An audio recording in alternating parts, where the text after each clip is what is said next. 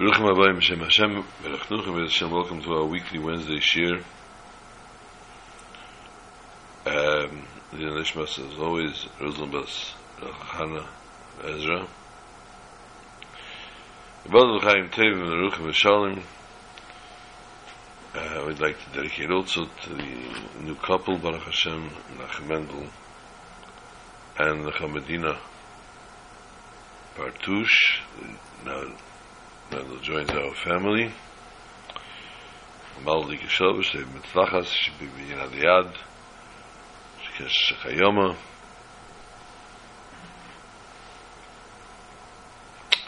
And she bring banu chayim zayn revicha kol revicha.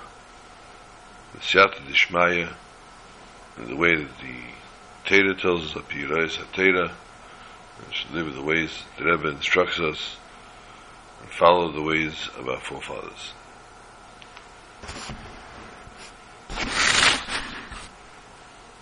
The Shabbos, the Shavuos, easier said than done.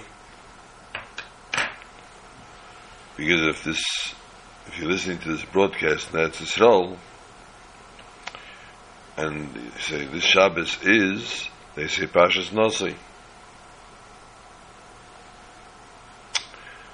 Chutz Laretz, we learned this week Chitas Pashas Nasai. Mentioned next week we're going to again learn Pashas Nasai, in as much as this Shabbos is Shavuos, second day Shavuos in Chutz Laretz, and therefore we're going to be reading the Kriyas Torah for Yom Tiv, and in Eretz Yisrael they only have one day Shavuos, and therefore they will be reading Pashas Nasai.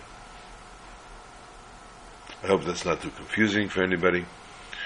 If it is, as long as you're here in America or out of Israel, you have no reason to try to delve into it and to rack your brains of what's going on. Friday is Yom Tif and Shabbos is Yom Tif. Generally, people cook before Yom Tif. They prepare their food so that they can eat on Yom Tif throughout the year, we should talk about Shabbos, Shabbos. Whoever toils on Erev Shabbos preparing their food eats on Shabbos. For what that means spiritually or that means physically in its physical realm, if you stand and cook on Friday afternoon or Friday morning or Thursday night, then Shabbos you have what to eat.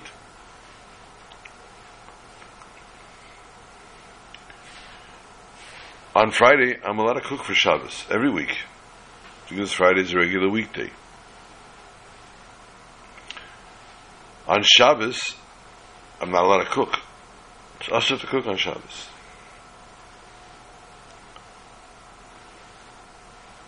On Yom Tiv, you're allowed to cook Eichel Nefesh, which means I'm going to eat this food now. I can cook it. Going to prepare a salad that I'm going to take now to the table. I'm going to prepare a roast that I'm going to eat by today by Sudas Yomtiv. I'm going to cook fish or whatever it might be. I'm preparing it for the Yomtiv meal. I'm allowed to eat it. I'm allowed to cook it and I'm allowed to eat it. Different opinions the way if you can raise the fire, if you can lower your fire, how how we could all these different things. Generally, we prepare a fire before Yom Tiv from which to light, which to cook. Obviously, you keep it covered with a plata, with a blech, whatever you might use, so that the fire, so that you can cook whatever you need to cook.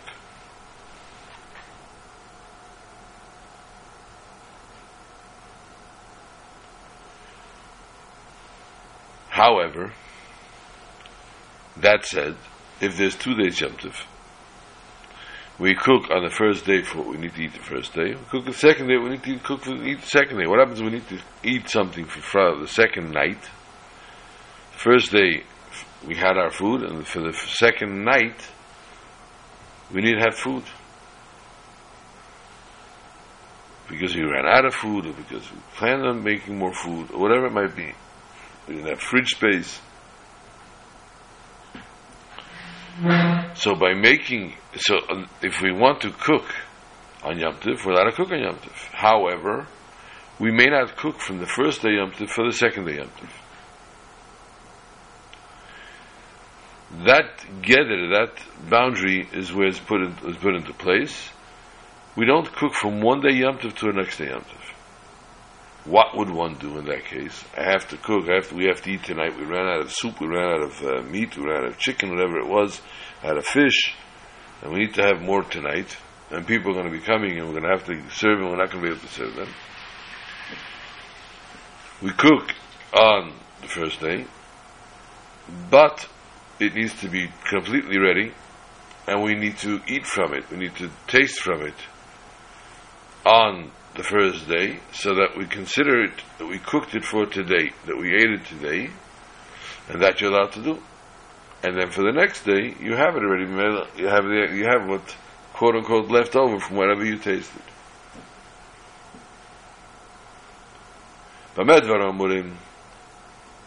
When do we say such a thing? When there's two days Yom Tov during a weekday. What happens though if Yom Tov is going into Shabbos? I need to put up things that are going to be cooking, that have to cook, have to be cooked for Shabbos. For Yom Tov to Yom Tov, I can taste it, I can get away with it, it's Yom Tov. Yom Tov to Shabbos, I can't do that. From Yom to cook for Shabbos, I can't. Another thing, I need to light candles on Friday evening. I don't need to. The ladies need to light candles on Friday evening. Candles they're lighting, they're lighting for Shabbos. It's a Shabbos candle. They're making the bracha and they're Shabbos Kedish for Yom Tov. How can they light a candle on Yom Tov for Shabbos? Similarly, we find the same thing, making the Shabbos L'chel. On Shabbos itself, you cannot prepare a salad, for example, for Melav Malka.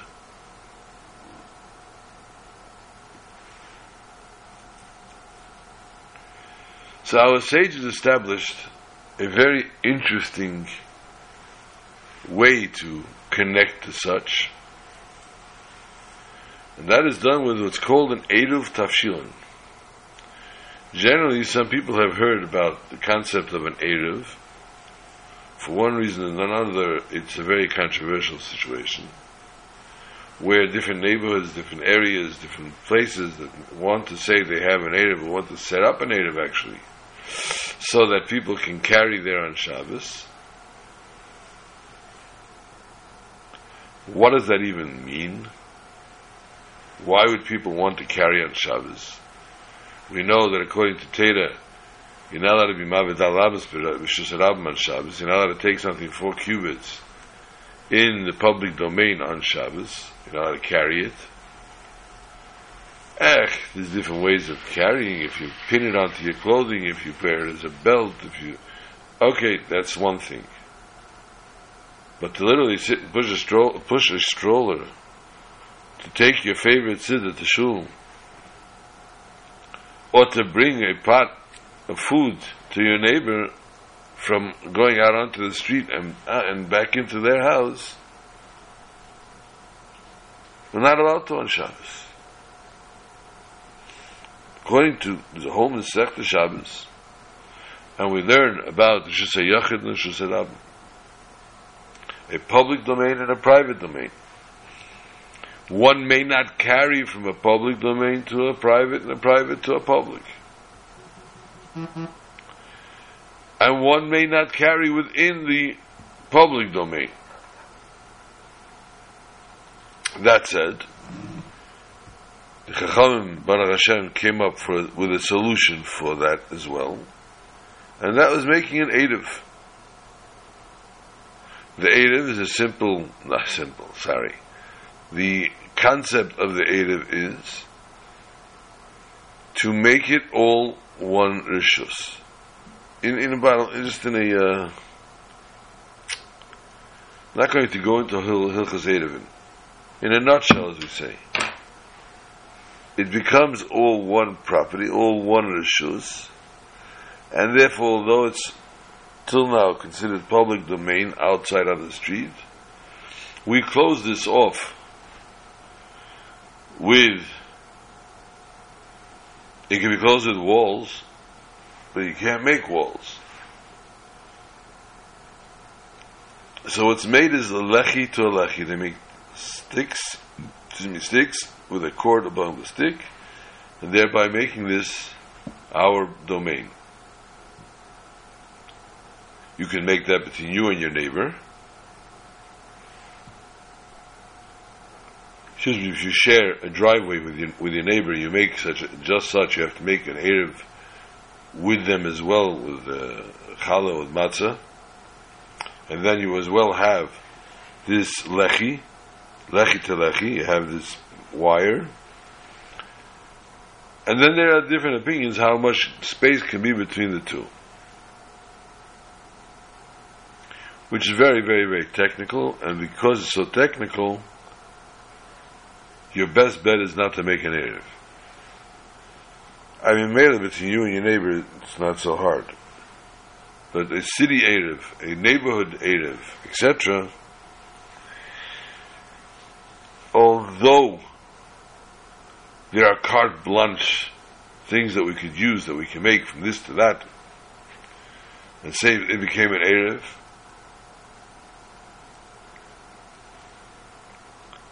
but best not toil with this, best not work yourself, involve yourself in this, because unless you're an expert, you're just not going to do it right. If you don't do it right 100%, you one may not carry there on Shabbos, and if somebody does carry in, in, in said such erev on based on your um, hashkacha, on your opinion, and it's not you're not doing it 100% the way it's allowed to be done, it should be done, then Achman you're causing the person to sin, and although we want to say the sin is upon you for doing it, etc., leave it alone. Don't point fingers. The worst thing in the world is pointing. Finger. That said, we do, so therefore it teaches us that we make a native, we carry over, we bring over and incorporate the two rishuyas, the two properties of public and private domain. So too we make what's known as an Eruv Tafshilin. The Eruv Tafshilin is a process which on which we make a bracha shek lishanu v'tzivanu. And we take a baked good, either challah or a matzah. We take a cooked item, fish or egg or whatever it might be.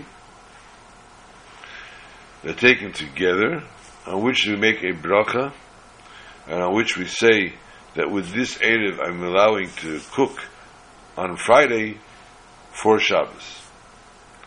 Also, any fires that I need to light, for example, the candles. We light the licht on Friday afternoon, on Friday evening, before Shabbos, and I'm allowed to do so because we have this Erev Tavshil. It's not cooking, but it's lighting a fire.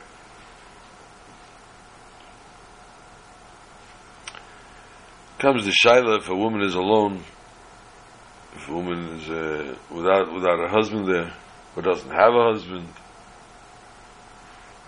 can she be yotze with another man, say if tafshilin? It's very very very very deep technicality, and we're not going to delve into. We're not learning Hilchas Erev, as I said. The Erev Tafshilin must be made on Thursday afternoon and is put away and is ultimately eaten by the person that makes the Erev Shabbos afternoon. Preferably by Shalashudas, by the third meal. Now, since one uses either a whole matzah or a whole challah, it's brought down that this challah should be used as lechem mishnah for each meal. In other words, Friday night we take another challah, and our Erev Challah, we use those two for the Mishnah. We cut obviously the other Challah, we put away again the Erev. And we do the same thing for Shabbos morning, and those that are going to eat on Shalosh Shudders will wash and eat the Erev Tavshilin, which they prepared on Thursday.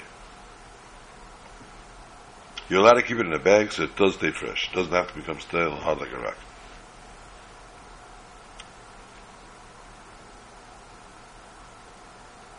We're uniting Yom Tov with Shabbos. It is a very, very important thing that it's done. If someone, Chas v'shalom, forgets to do so, to tell you how severe this is, they're allowed once in a lifetime to rely on the rabbi of the city.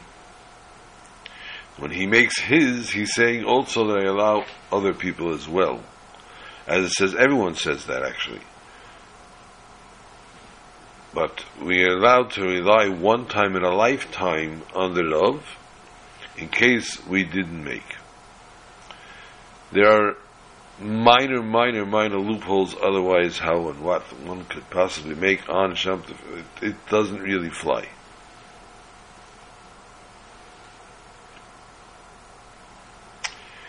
So as we said, this Shabbos is Chag HaShavuos.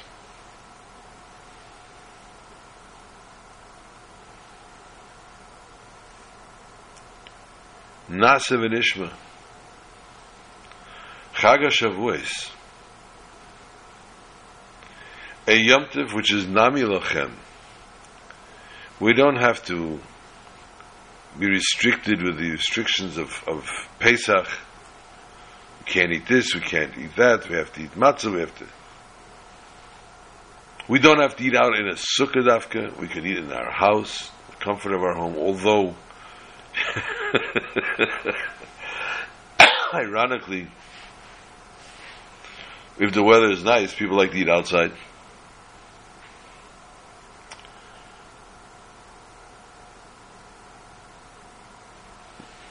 It's not Lachem. We're told prepare beautiful, delicious, delectable foods and enjoy them. That's why there's no Bahaba after Shavuos. We don't fast after Shavuos because the food that we partake and the enjoyment of the food is allowed for the Yom sake.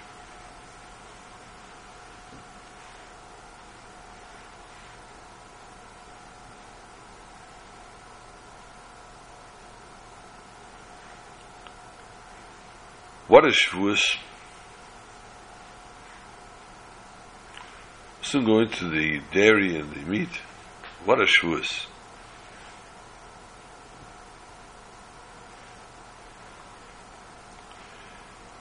There was a decree. The decree was what's above is above, what's below is below. What stays in, what's in heaven stays in heaven, what's down on the earth stays down on the earth. We don't want people going up to heaven, we don't want, and we didn't want, and David didn't want the holiest of holy to come onto the earth. This was nullified on Shavuos. On Shavuos, HaKadosh Baruch Hu came down onto Sinai Moshe Rabbeinu went up to heaven and the concept of spirituality of holiness although we had Avram, Yitzchak, Yaakov who had were very holy. But this Teda this Kiddusha this call it again holiness envelops the world, or enve- started to envelop the world, started to fulfill the Dida Leben Yisbarach B'Tachtenim, the dwelling place for God Baruch Hu here in the world, after Matan Torah, with Matan Torah.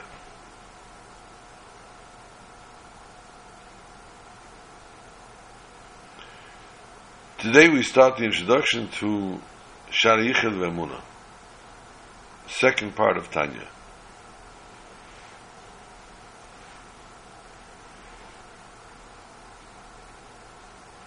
in which the Rebbe, the Rebbe writes about Ava, love, unconditional love that a Jew has for HaKadosh Baruch Hu. Can one have said unconditional mm-hmm. love for a fellow person? Yes. As a matter of fact, it's preferable as such. One should not have avat liya bedavar, as the Mishnah says in Pirkei Avos. The love that pends because of something, because of a benefit that one can gain out of the love. But rather, ava needs to be done unconditional. The love of a fellow Jew needs to be unconditional. And because we are human beings, and because we were created with a Yetzer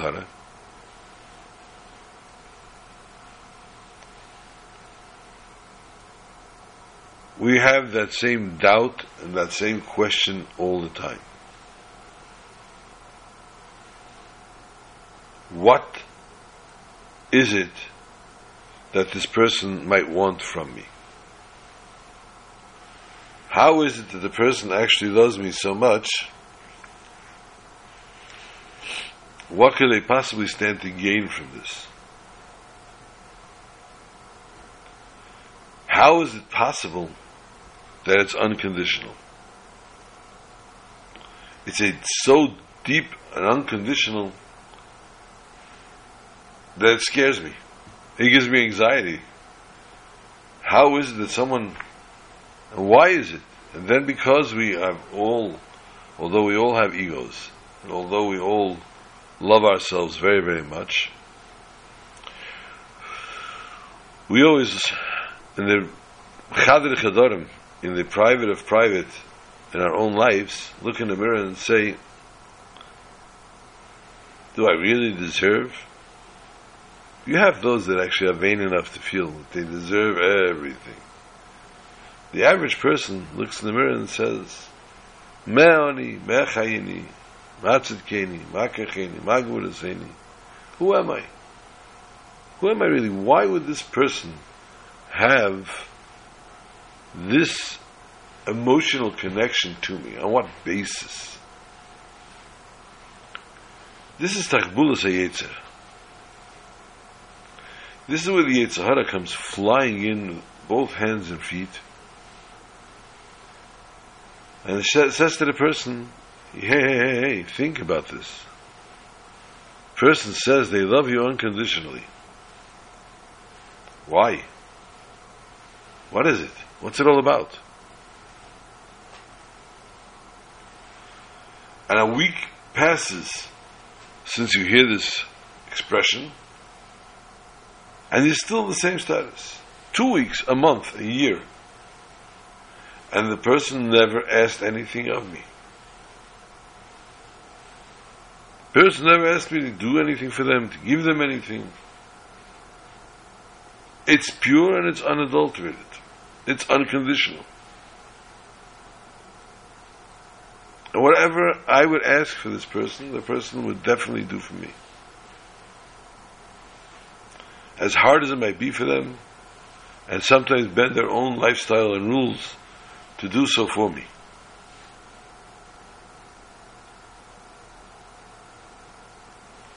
Why? Why? So you have a breda. You have a breda to accept the incoming brachas and incoming love and incoming feelings. On the other hand, you have a breda to say, there's something here that the person wants from me, and I'm getting very nervous from it. Why the person is so feels so connected to me? Why the person feels so attached? And why the person wants? Why should they? Who am I? What are they? What am I to them?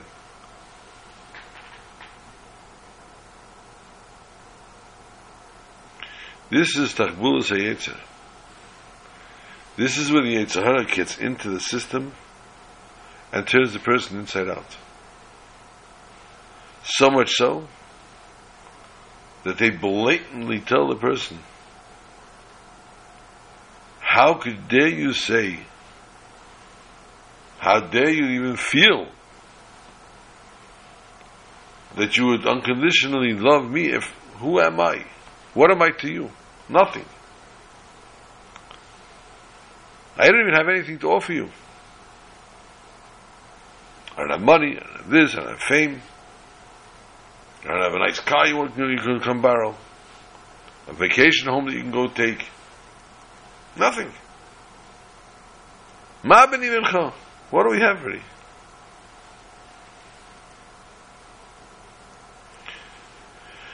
True love, says the Mishnah Pirkei Avos, is Yenison and David. There was a two-way street between them, and they mutually understood and cared and loved one another to the core. Standing to gain nothing. As a matter of fact, David becomes king and Yenison renounces it, doesn't have, doesn't even get a chance of becoming king.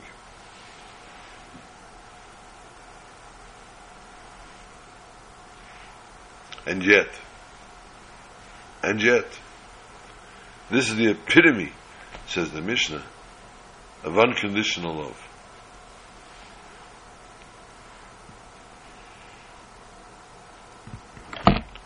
Does it make me nervous that this person feels that way towards me?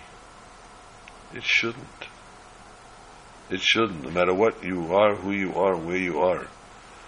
This is something that one should embrace, and one should carry, and one should cherish and one should develop. Automatically, it helps your self-esteem, it helps the ego, it helps the Kabbalah's ill, it helps with your bittul, it helps with everything. Because you become one and you say to yourself, this person really wants only for my good and for my benefit.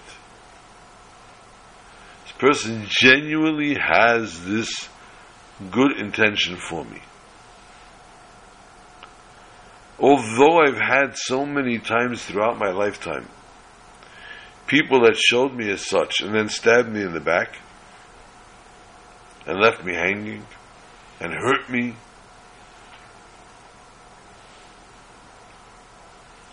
The person has no no catch. But I'm always going to be on my toes. I'll always look over my shoulder to see what is the person wants. I'll get an inkling, I'll get a hint of something that the person wants. I'll know. He's like, ah, that's what the person wants from me.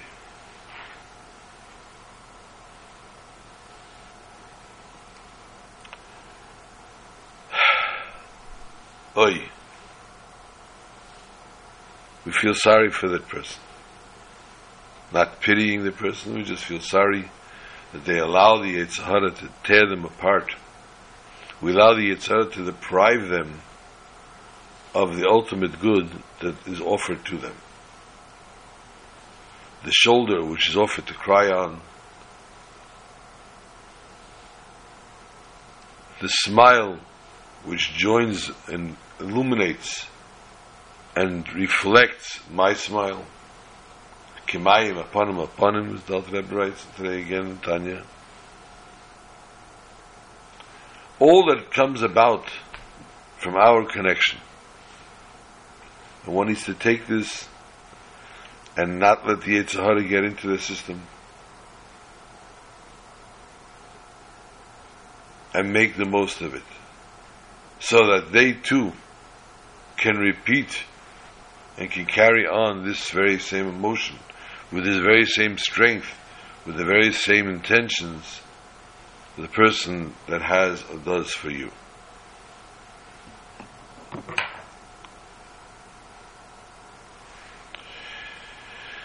We came to Har Sinai. If you're keeping score at home, the Gemara Shabbos Peches Amar Aleph tells us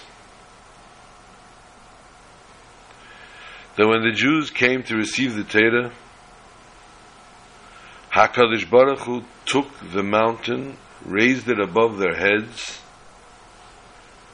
and said to them, Kafalim Harkigiyas V'amalahem, in a stipulation, Imatem Mekablim Atera, if you're going to accept the Torah, Mutav is good. Im if you're not going to accept the Torah, Shalom Tehei Kivuroschem. This is going to become your grave when the mountain's going to drop and bury you all.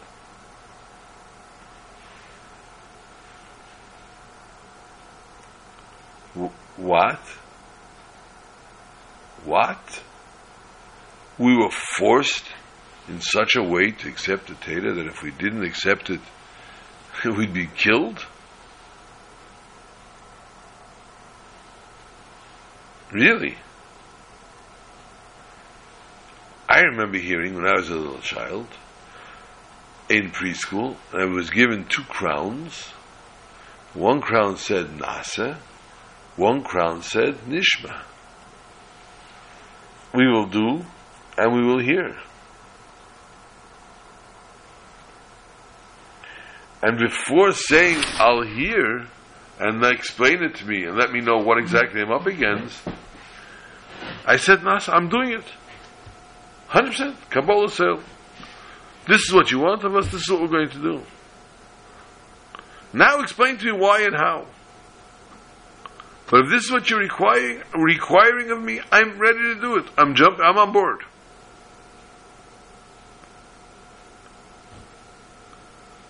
So, why are you surprising me years later when I'm learning Masech the Shabbos, Peiches, 88, blot into the Gemara? Why are you surprising me and telling me, no, that's not how we got the Torah? We got the Torah because there was a mountain hovering over our head and said it's going to crush us, and we don't.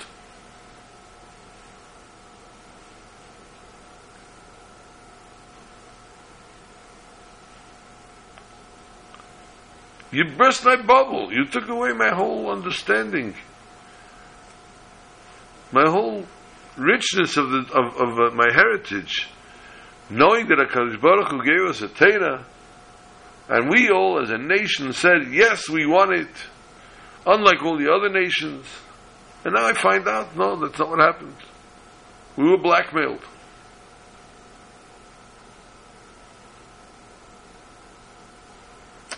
see what happened. Let's go into depth of what happened by the standing at the mountain of Har Sinai. Because truth to be told, the Jews left Egypt. As they left Egypt, they became the Jewish nation.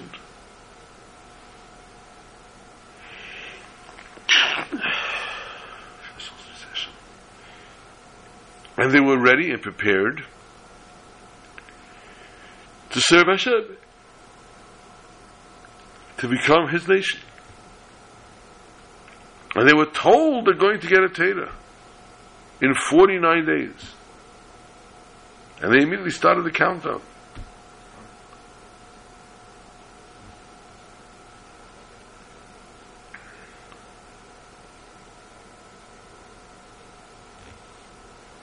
However, when they, re- when they arrived at Har Sinai, this took them to a whole new level. Rashi explains when it says they said Naaseh v'nishma, this was in all the commandments that Moshe told the Jews before Matan Torah still. Naaseh v'nishma, they, what, who, what person blindly says, sure, I'll do it. Why not? Do what? I don't care, I'll do it. You gotta know something. So prior to Matan Torah, there were certain mitzvahs that were exposed, well, that the Yidden were exposed to and were told about. The seven mitzvahs, B'nai the seven Noahide laws, the mitzvahs that we were told in Marah,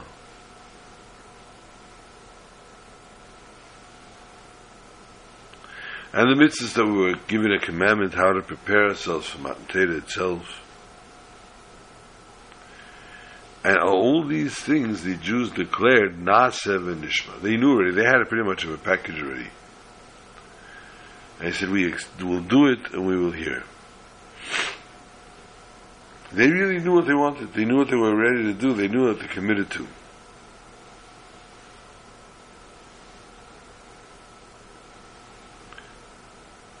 But this is not necessarily for all the mitzvahs that they were about to get on Har Sinai.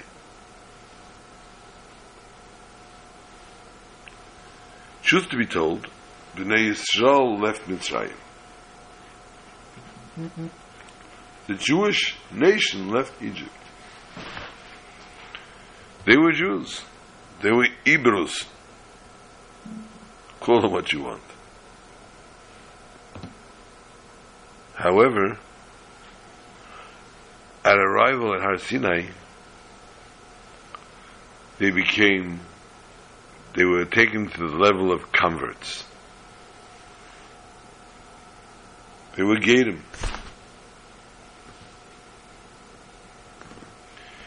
After the whole preparation one goes through for conversion, for, get, for becoming a Ger,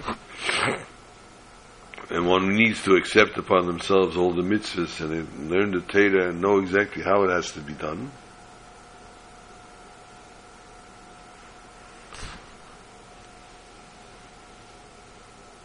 Then they can convert.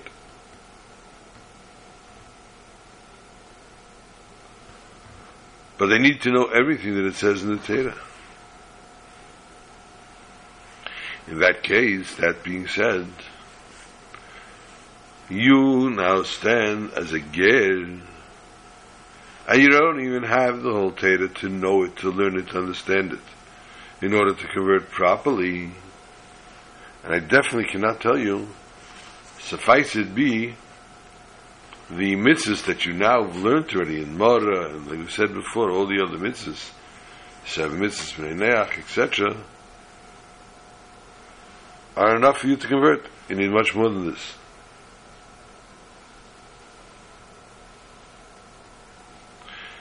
So as long as the Torah was not given from the voice of the Almighty,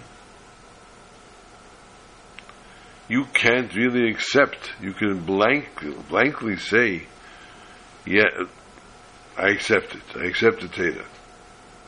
But what are you accepting? You can't accept a payment. I'm accepting a payment that I don't have yet. Sometimes you get a payment that says, do you want to accept this payment?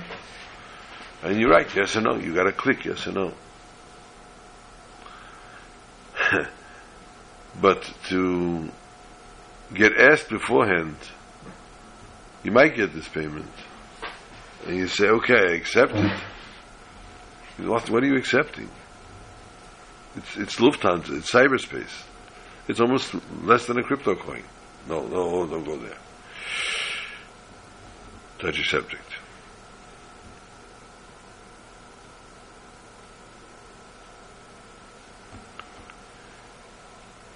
These mitzvahs of the Torah, which were about to be given by the Eibishter, were in a category of Davish Lebol Elam, something that never happened. You could not understand and grasp as a Jew what you were about to be given. And thereby say, I want it, I'm accepting it. But rather, the main point, the main factor of the Jews accepting the mitzvahs, and through this they went into Eretz Yisrael to make a pact with HaKadosh Baruch Hu. Main thing happened by Matan Torah. At that point, HaKadosh Baruch Hu no longer gave them a choice. They just needed to accept the Torah. And therefore, Kaf Aleim. He brought this above them.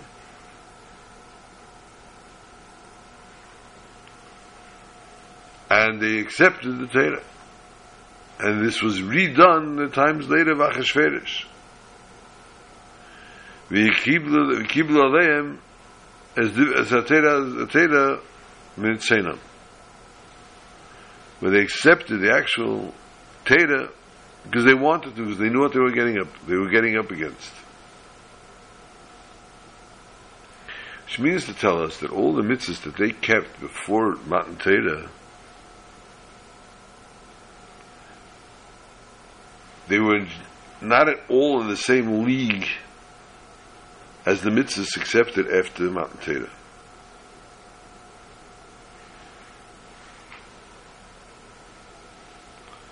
So therefore, HaKadosh Baruch Hu no longer gave them an option but to accept the Torah. Kafalem HaKagigas. In the time of Achashverosh, they accepted it the way it had to be. So which means to tell us that all the mitzvahs and all the levels that were done before Matan Torah,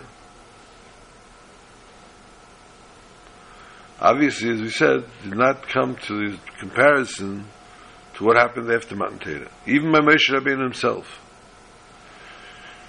the revelation that Moshe Rabbeinu had, standing in Har Sinai, was in no comparison to the revelation that he had by the burning bush. And therefore Matan Torah is considered as if the Jews literally converted and they did a gear and they stood in the, in the, in the level of a convert which is kikot nishaneled, like a child that's born, if you can score at home, it's Gemara Masech Yevamis Chafal from an Aleph, that a Gesh and his guy is kikot nishaneled, a convert that converts is like a child, an infant that's born, becomes a total new entity, and thereby Bnei Yisrael had made Matan this new entity, this new Metzias Chadasha entirely. And a Jew learns Torah, and the kind of mitzvahs, and he bonds himself with HaKadosh Baruch Hu, chveide v'atzmei, in a way higher level with no comparison to that of before Matan Torah.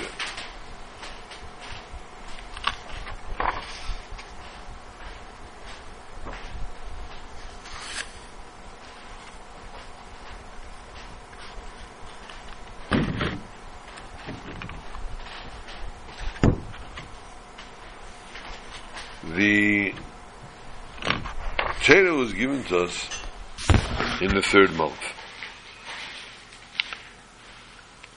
Chazal point out the beauty of Matan Torah, the Maila, which is bound with the number three. We have a Torah which is Mishuleshes, which is three parts, Torah Nevi'im Miksuvim, with a nation of three levels, Kehanim, Nevi'im, and Yisraelim, on the third month from Chedesh Nisan, Nisan Iyar Sivan.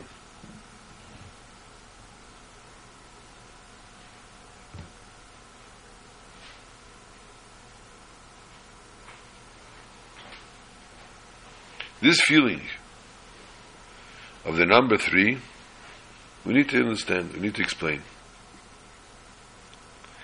The whole tafkid of the Torah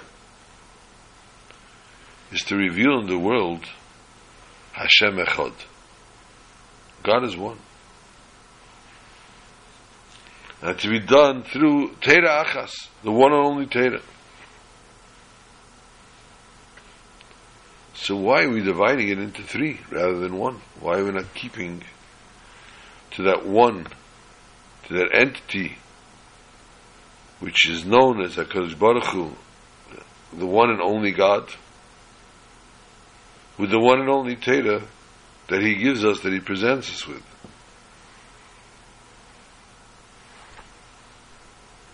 Why three? Let's delve into this a little deeper.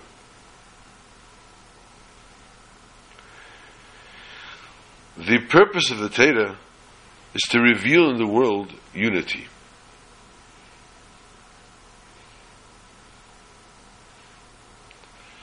One can achieve this unity only after grasping and bringing together into the world.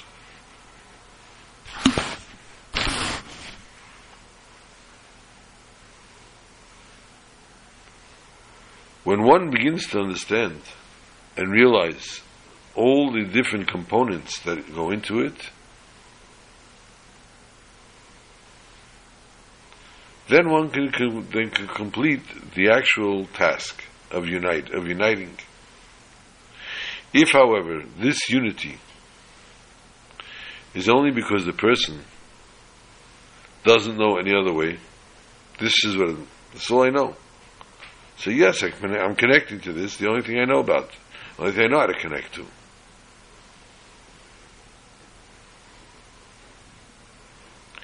Then this is not a complete unity.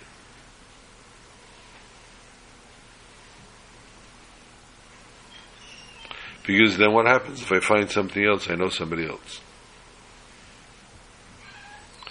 The same is, of course, connection with a, not really per se, but rather than a mashpia and a mikabel, where the person unites fully with this mashpia, not blindly, but totally dedicated and given over to whatever the mashpia is going to teach and give them, and not concerned whether somebody else comes along, if I can be influenced by somebody else, if I can connect to somebody else in between. The neshama came down to the world, and this comparison to a, a prince whose father decided to put him to a test to see if he's actually fully connected to the king. And how did this happen? He took the prince and he sent him off to a far flung land. But it, not just a far flung land, but an uncouth society. People that were not in the socialite circles of royalty, shall we say. Simple, simple people. If the prince in this environment will not adapt to the environment per se, but will keep his regal appearance, then the father would thereby know that the child is actually fully connected with him. Where does this come from?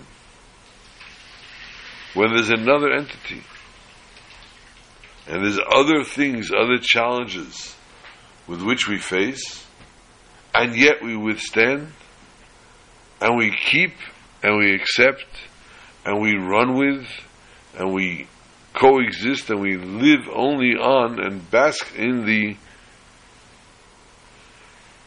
unconditional love that we are given.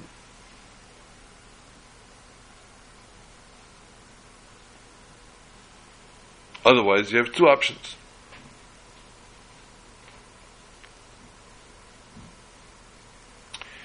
Totally nullifying anything else and not looking anywhere else, not wanting to connect to anything else, only connecting to this itself. Or incorporating. Incorporating the other entity and saying, oh, you know what? I'm going to teach and unite and openly put together with my official source.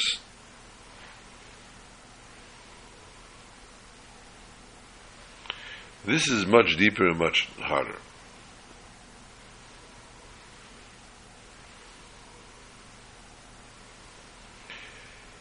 The other thought pattern, the other existence, is not yet in place. And we don't have any connection to it. However, when we, however, when we turn over and we do, and we make this one with us, if we have a vessel that can con- that breeds the concept of achdus of unity, then there's no problem bringing anybody into my fold, into my connection. If, however, I'm adverse to these things, and I don't connect, and I keep a distance, and I totally cut off actually, and I put together these levels of which I stay away from everything else, then nothing gets in at all. This these categories that we mentioned are symbolic in the three things that we had that we spoke about. The three months, Nisan Iyar Sivan. Nisan is the first month, which tells us about the revelation of godliness. Nigla Alei Melech Malcham Melech Baruch. HaKadosh Baruch Hu revealed themselves to the Jews as they left Egypt. That's the first that we got from above unconditionally, not bound to who the person is or what the person actually is or what situation or what level the person is at.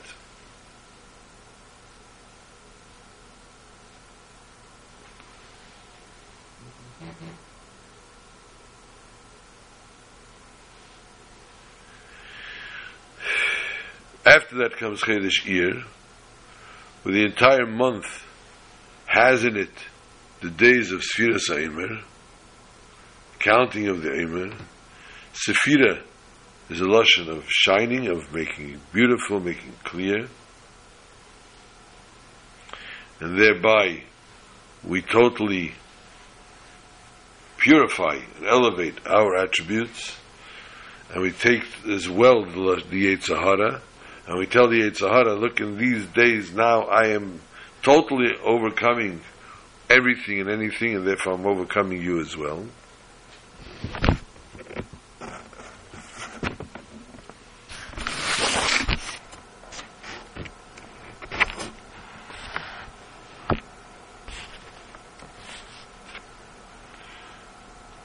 We're literally taking our Yetzer Hara and turning it over into holiness. And this comes into completion in the third month in Chedesh Sivan.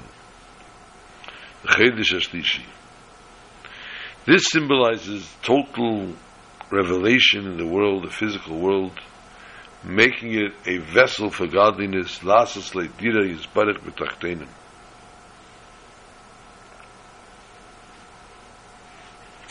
We thereby become a new entity. The entity of the world not contradicting holiness, but rather revealing it. And therefore, in this month, Torah was given because its its mission and its purpose to reveal unity into this world until the entire world will become one Metzias, one existence, coexistence with Hakadosh Baruch.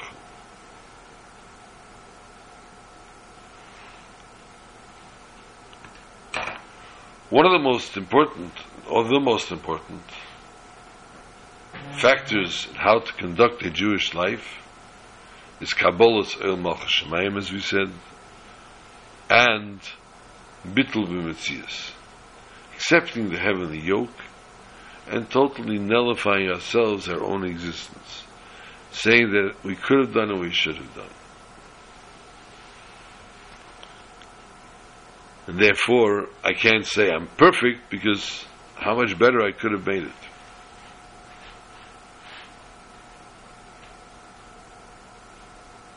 The easiest thing to do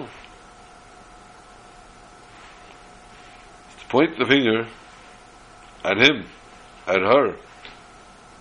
They caused it. This, they, they made it. They brought about. They, they, they, they, they, they. they. And therefore, I totally cut myself off from any of the days, so I don't get exposed to it, so I don't have a problem with any of them.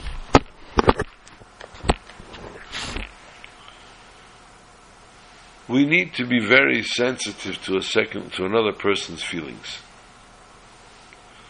We need to understand we don't have, not everybody has feelings, not everybody has an ego, not everybody has emotions.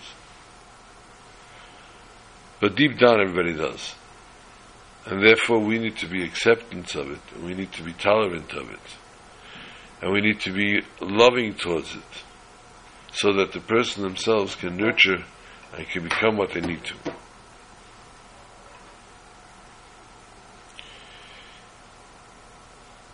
There was a bacher that was sitting and learning here in yeshiva from Eretz Amram Malka. Comes from the big Malka family in Bnei Brak, Baruch Hashem. Geen Yirvu v'chein Yifreitzim. Gesundheit. Amram was here in Kvutze. He learned here for a year. And during that year, he had the schus to go into the Rebbe's room many times to help organize the room.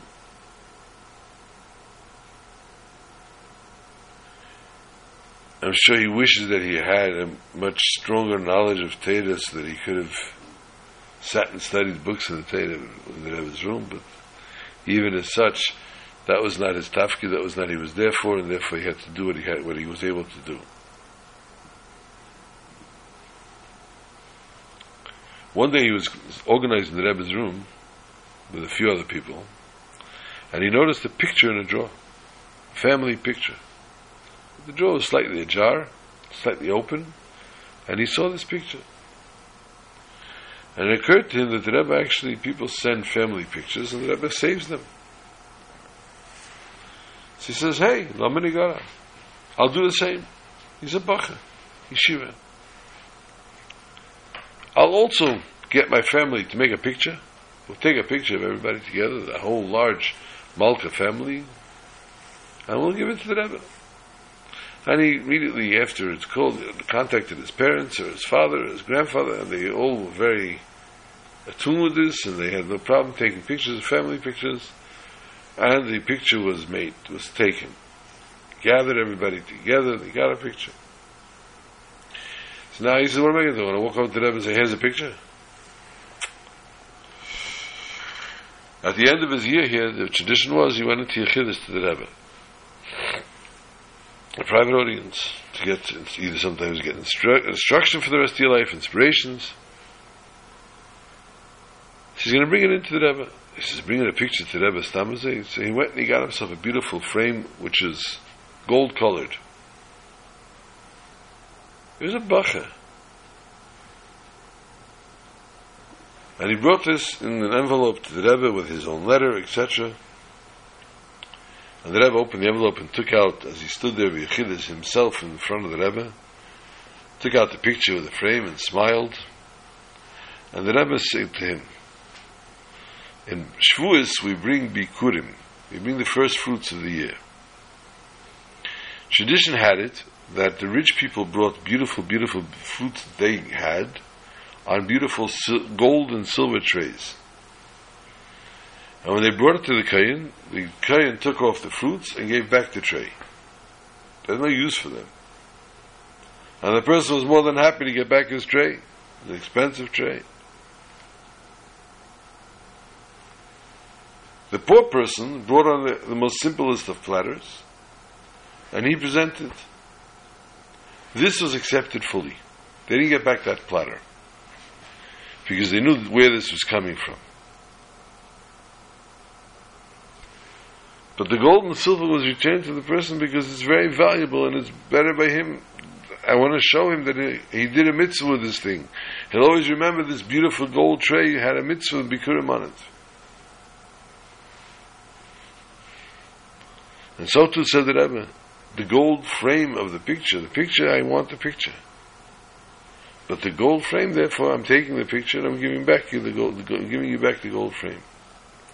Not to make this bocher feel bad and say, what are you giving me? I have room for frames also.